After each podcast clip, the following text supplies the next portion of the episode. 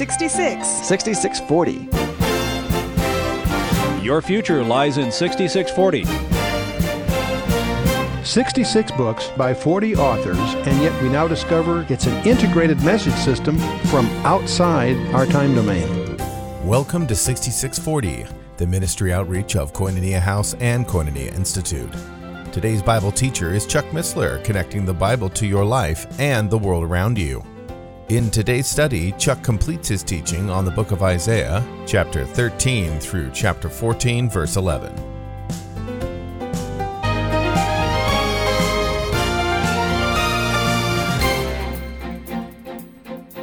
Jeremiah 15, 51. Again, 50 opens up. The word of the Lord spoke against Babylon and against the land of Chaldeans by Jeremiah the prophet. Declare among the nations and so on. And it mentions her idols and so forth. For out of the north there cometh up a nation against her. Oh, that's interesting. From the north. Who's north of Babylon? When we get home, look at a globe. Soviet Union and and so forth. And um, they're going to Israel will be not only regathered but in belief because the covenant is good, and that's a whole other insight. But get to verse eight: Flee out of the midst of Babylon, go forth out of the land of the Chaldeans, and be as he goats before the flocks, and so forth. For lo, I raise up and cause to come up against Babylon an assembly of great nations from the north country, and they shall set themselves in array against her. And on it goes. Get down to verse 13. Because of the wrath of the Lord shall not it shall not be inhabited. There's that theme again. And the walls are thrown down, verse 15. That has not happened. Yes, they eroded historically, but this, this kind of destruction has never occurred. And on it goes. And we get to 19. We talk about the Golan Heights. I won't get to that right here. Verse 25, against the land of the Chaldeans. It's not allegorical, it's literal. Verse 34 is kind of fun. Speaking of Israel, it says, The Redeemer is strong. We happen to know his name. Israel doesn't yet, but they'll learn. Get down to verse 39, the wild beasts of the desert and so forth. And it shall no more be inhabited forever, neither shall it be dwelled in from generation to generation. That has never happened. As God overthrew Sodom and Gomorrah. There's that phrase again in Jeremiah. And their neighboring cities, saith the Lord. So shall no man abide there, neither shall any son of man dwell in her. And behold, a people shall come from the north. Notice verse 41. Behold, a people shall come from the north, and a great nation, and many kings shall be raised up from the borders of the earth. Now, many people got overly excited about these passages during the Hundred Hour War in the recent Persian Gulf crisis. And on the one hand, the good news is they began to recognize that literal Babylon was happening, so that was good.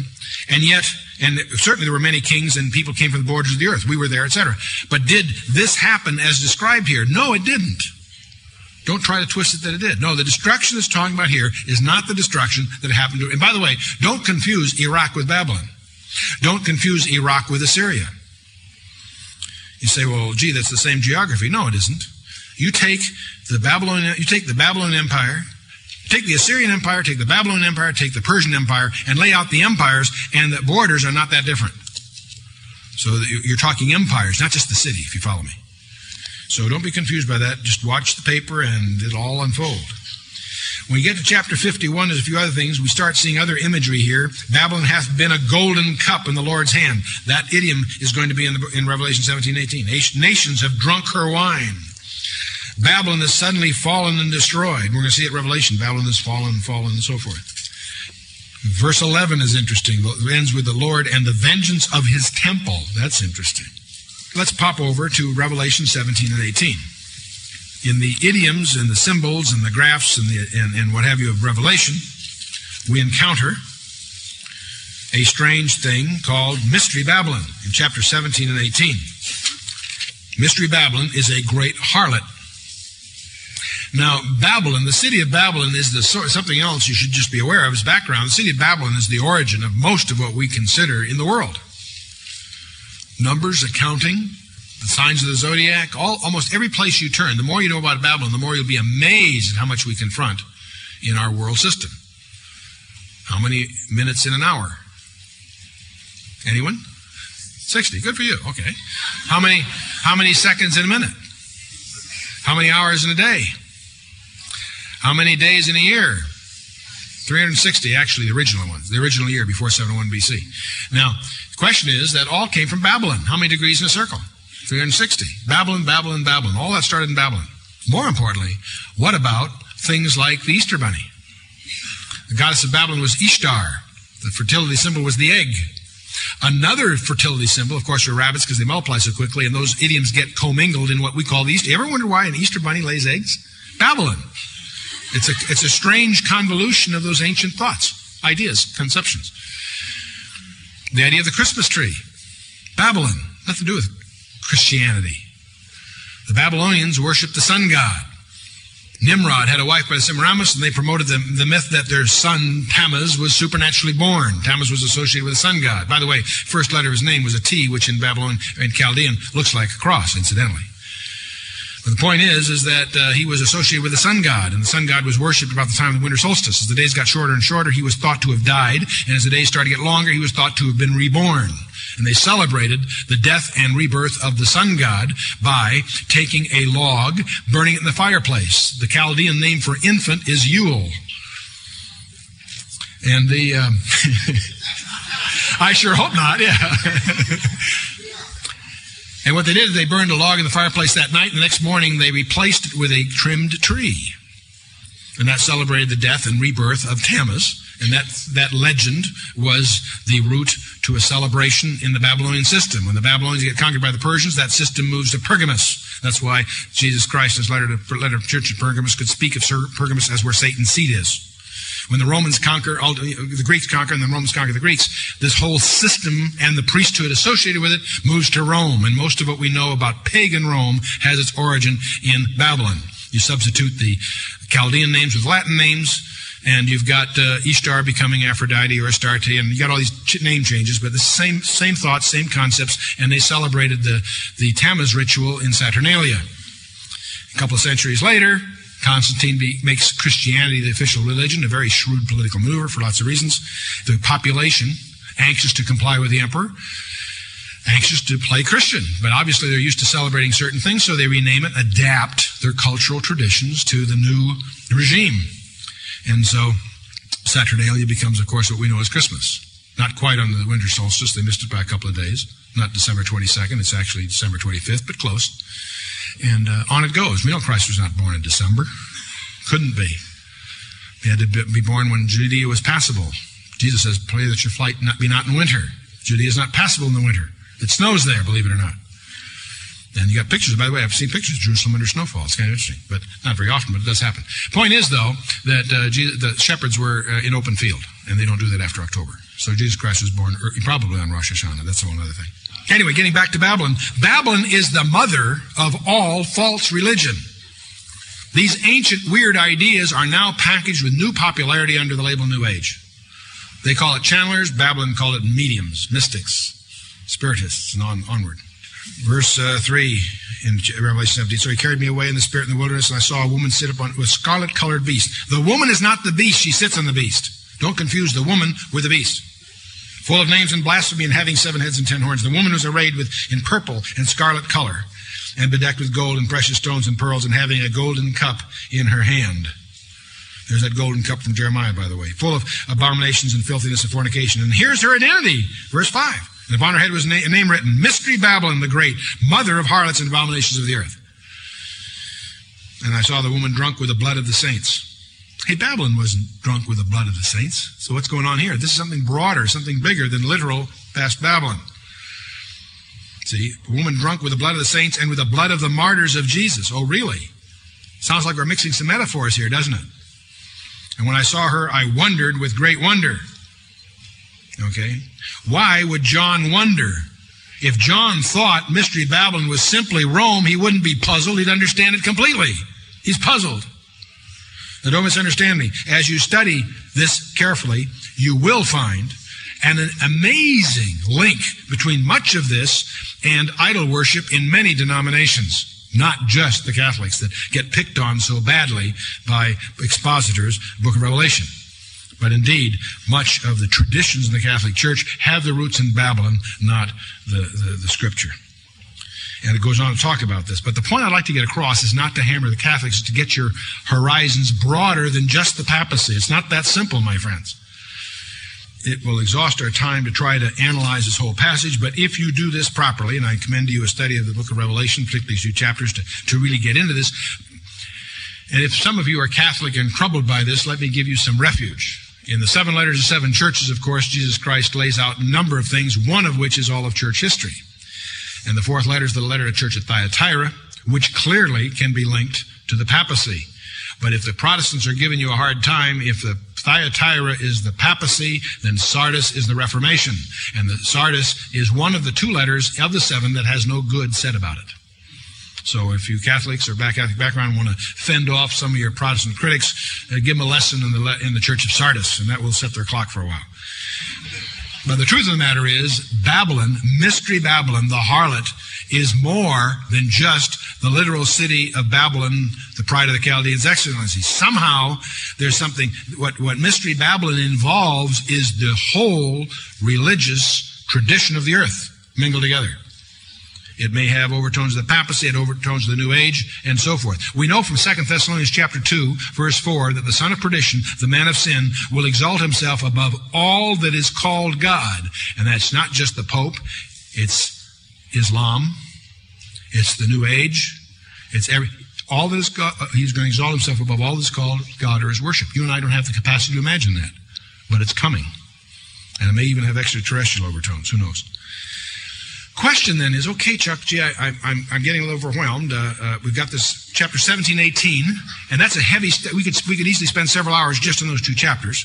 But as I do, what you come up with is a commingling of, gee, I've got clearly a link to Isaiah 13 and 14 and Jeremiah 15, 51. I understand that. I'm, I've got that clear. And yet, I'm confused because I've got something that's not just Chaldean here. I've got something that's global. How do I reconcile those? Let me give you a possibility. Turn with me to Zechariah chapter 5. This will have the benefit because it'll help you find a book you may not have looked at before, Zechariah. If nothing else, it'll sell tabs at the bookstore. Zechariah chapter 5. And Zechariah is full of incredible little tidbits. Some of these prophets have big, huge, sweeping visions, and some of these guys have these uh, fast. Well, Zechariah is actually some of both, but in any case, chapter five, he's got a couple of things, and and uh, again, in the interest of time, I'll take just the second issue. It starts at verse five, a strange little vision that Zechariah records for us.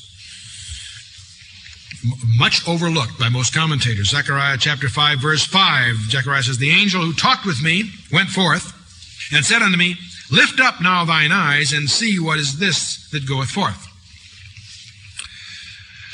It's interesting that lift up thine eyes phrase, it's an interesting study in its own right. Every major event in Abram's life was, was preambled by that phrase. So some of these things are like little signposts and triggers to those of you that are really the you know, careful students of the scripture, but we'll just move on to get the gist of it. Verse 6, and, as, and Zechariah says, And I said, What is it? And he said, This is an ephah that goeth forth. And he said, moreover, this is the resemblance throughout all the earth. Now, what on earth is an ephah? You and I don't encounter an ephah every other day. It was the largest dry commercial measure. I think it's seven bushels, if I recall. In any case, verse 7 And behold, there was lifted up a talent of lead. Now, a talent was a unit of weight.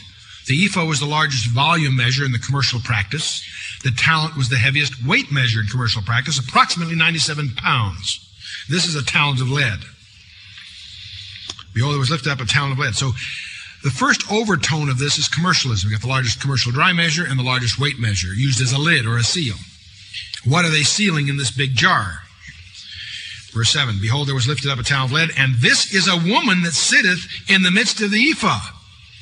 And he said, This is wickedness. And he cast into the midst of the ephah, and he cast the weight of the lead upon the mouth of it. Kind of a strange vision. It's a vision, of course. It's just an idiom we're dealing in here. But we've got a large ephah. We've got a woman trapped inside, sealed in because the lid's put on it. Now, who is this woman? It says so in verse 8. This is wickedness. My conjecture, my suggestion for your consideration is I believe that this woman is the harlot of Revelation 17 and 18. Not only because she's labeled this way, but for some other reasons as we'll develop as we go. Zechariah con- uh, continues in verse 9. Then lifted I up mine eyes and looked, and behold, there came out two women. These are different women now. Two women. And the, and the wind was in their wings. For they had wings like the wings of a stork, and they lifted up the ephah between earth and heaven. Well, it's obviously symbolic. It's a vision, but okay. You remember now, Zechariah is a priest. He's a Jew. This is in the Old Testament. Part of your perception here, you've got to sort of think like a rabbi. A stork is an unclean bird. In the lists in Deuteronomy, a stork is unclean. Ceremonially, doesn't mean something wrong with it, just uh, ceremonially unclean in the ecclesiastical sense. So these two women are not like angels' wings. They have wings like a stork. So this would, to the Jewish mind, create a sinister coloration of the whole thing. You follow me? Okay, they had wings like as wings of a stork. They lifted up the ephah between earth and heaven. Verse 10 Then said I to the angel who talked with me, Where do these bear the ephah? So here's the woman trapped inside this commercial measure with a commercial lid on top of it, being carried by unclean messengers somewhere. It's between heaven and earth, which gives it a more than a tangible, it's, you know, it's allegorical in some way. Verse 11. And he said unto me, To build for it a house in the land of Shinar, and it shall be established and set there upon its own base. Now, what's the land of Shinar? The word Shinar appears seven times in the Bible. It's a synonym of Babylon. Shinar is the general area that Babylon sits in. In our parlance, we'd consider if Babylon's the city, Shinar's the county or something. You follow me? The plain of Shinar is the general location of, in other words, this strange goings on is returning something back to its original base. Where? On the Euphrates River in Shinar. Now it's because of this rather cryptic but provocative vision that it suggests the following resolution to the issue of what is Babylon all about. Babylon, literal Babylon, is being rebuilt as we speak in Iraq. It is not a target during the Hundred Hour War because it's not a military target. Some ceremonial buildings. And I haven't kept track lately. I don't have any special G2, but I assume that they will, when he can, continue rebuilding. If not Saddam Hussein, then his successor. Okay? When Babylon is destroyed, as described in Isaiah 13 and 14 and Jeremiah 15 51, it is a major world center. It's not just a little burg on the Euphrates. And Revelation makes it the climax of God's judgment upon the earth. Poetically, it makes sense because all that God hates started there. All false religion, all false worship. Babylon. It migrates to become the world system. How interesting it is, apparently, the Bible describes it evolving back to its location. The city of Babylon apparently is going to reemerge not just as a provocative city in Iraq, but a major world center. How can that be? Take a compass, put the point of it on the point 62 miles south of Baghdad where Babylon sits, and draw a circle of 500 or 1,000 miles. And you get most of the world's oil reserves. Can it emerge as an economic center? You bet. Can it emerge as a major religious center? Boy, make the world religion new age and see what happens. Okay, and, and so forth. And the church, I believe, for lots of reasons, is out of here. So that really opens the door. The hinderer will be taken out of the way. I'm going to leave you then with the assignment to read Isaiah 13 and 14, Jeremiah 15, 51, and Revelation 17, 18. I realize we touched it lightly and went through a little bit of it, and obviously there's an enormous, uh, a, lot more that you get into. Those of you that might want to track down a copy of the Rise of Babylon and the Persian Gulf Crisis, the bookstore has it for those of you that want to chase that down, which has all these calculations and strange, bizarre conjectures of Chuck Missler. You can chase that on your own. But let me shift gears a little bit because we still have a few more minutes, and I want to uh, change the subject, sort of. What do you do about all this? What do you do about all this? You know, we sit here and we have some fun and we get into the scripture, and that's always fun. If you get into the scripture, it's always a treasure. God always has a surprise for you, and it's exciting. But what do you do about it? Well, for one thing, it's my suggestion strongly that you learn your Bible. I don't know what the future holds. I know who holds the future. Big difference. Amen is right. You betcha. Now, so, first of all, over the next few months and few years, do your homework. Find out what an Arab is. If you find that out, write it down. It's a moving target. It's not a son of Ishmael. The proudest Arabs are the son of the third wife of Abraham, Keturah. It's not genealogical. It's not territorial. What most, what, what the press means when they speak of Arabs is not Arabs at all. They include Turkey and North Africa and a lot of other things. Those aren't Arabs. They're Muslims. They're united by only one thing their con- combined hate for Israel. That's supernatural for lots of reasons. We've studied that. Point is, though, you won't really understand what's going to unfold in the next, in the next number of months unless you really know your Bible. So, first of all, this is the time. Do your homework. Find out what the Bible says. And I mean really, not because I said so. I hope not. Do your own, I hope my main motive is to get you stimulated enough to do your own digging. But what you will find out, the Bible lays out some very interesting things to happen just before God wraps up his dramatic final curtain on planet Earth. He says a super state is going to emerge in Europe. It's happening before our very eyes. And don't equate Europe with Western Europe.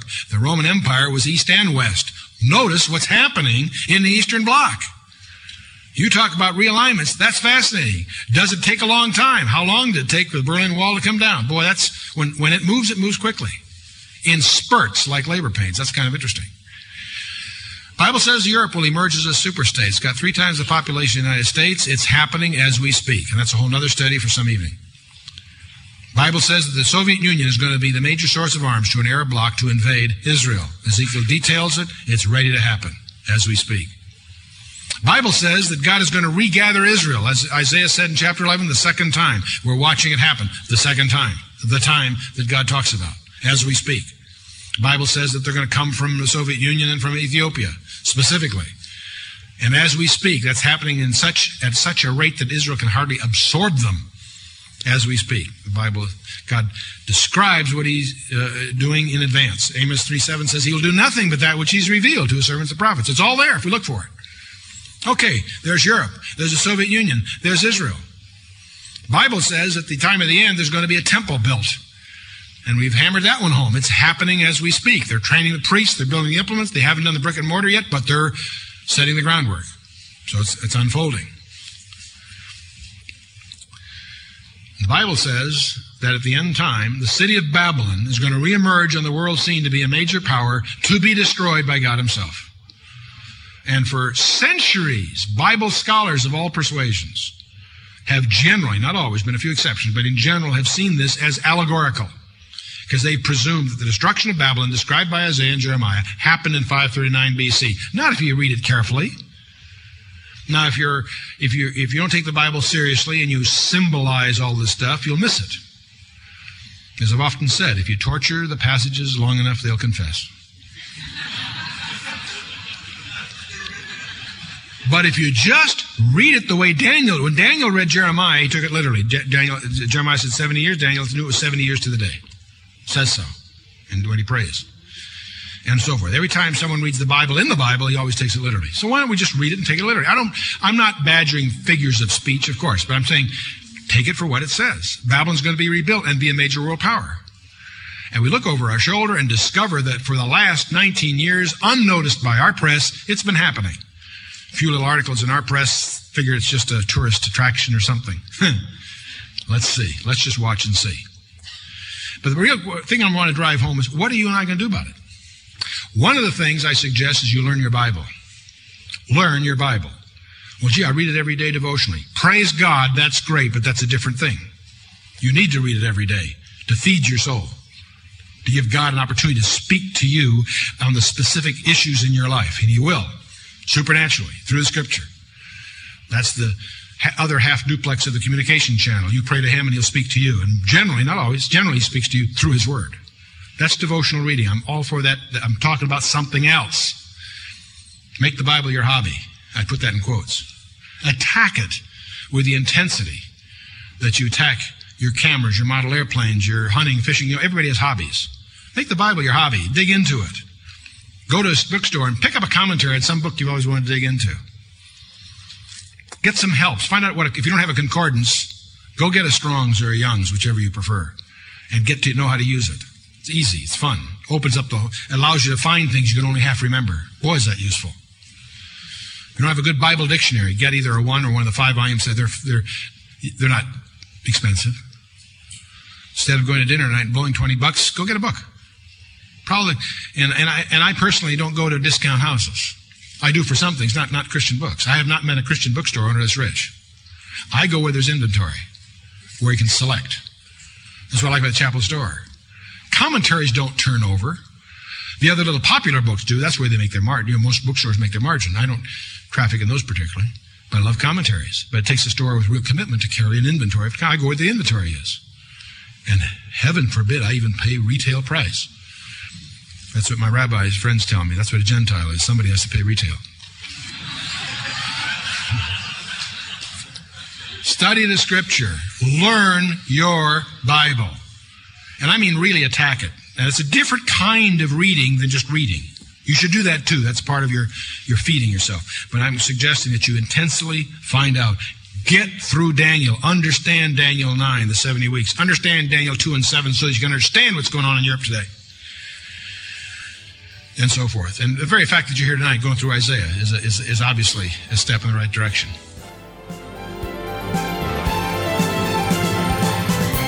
You've been listening to 6640, the ministry outreach of Koinonia House and Koinonia Institute. Today's Bible teacher was Chuck Missler, teaching through the book of Isaiah. Download the new K House TV app to access an ever growing collection of free resources.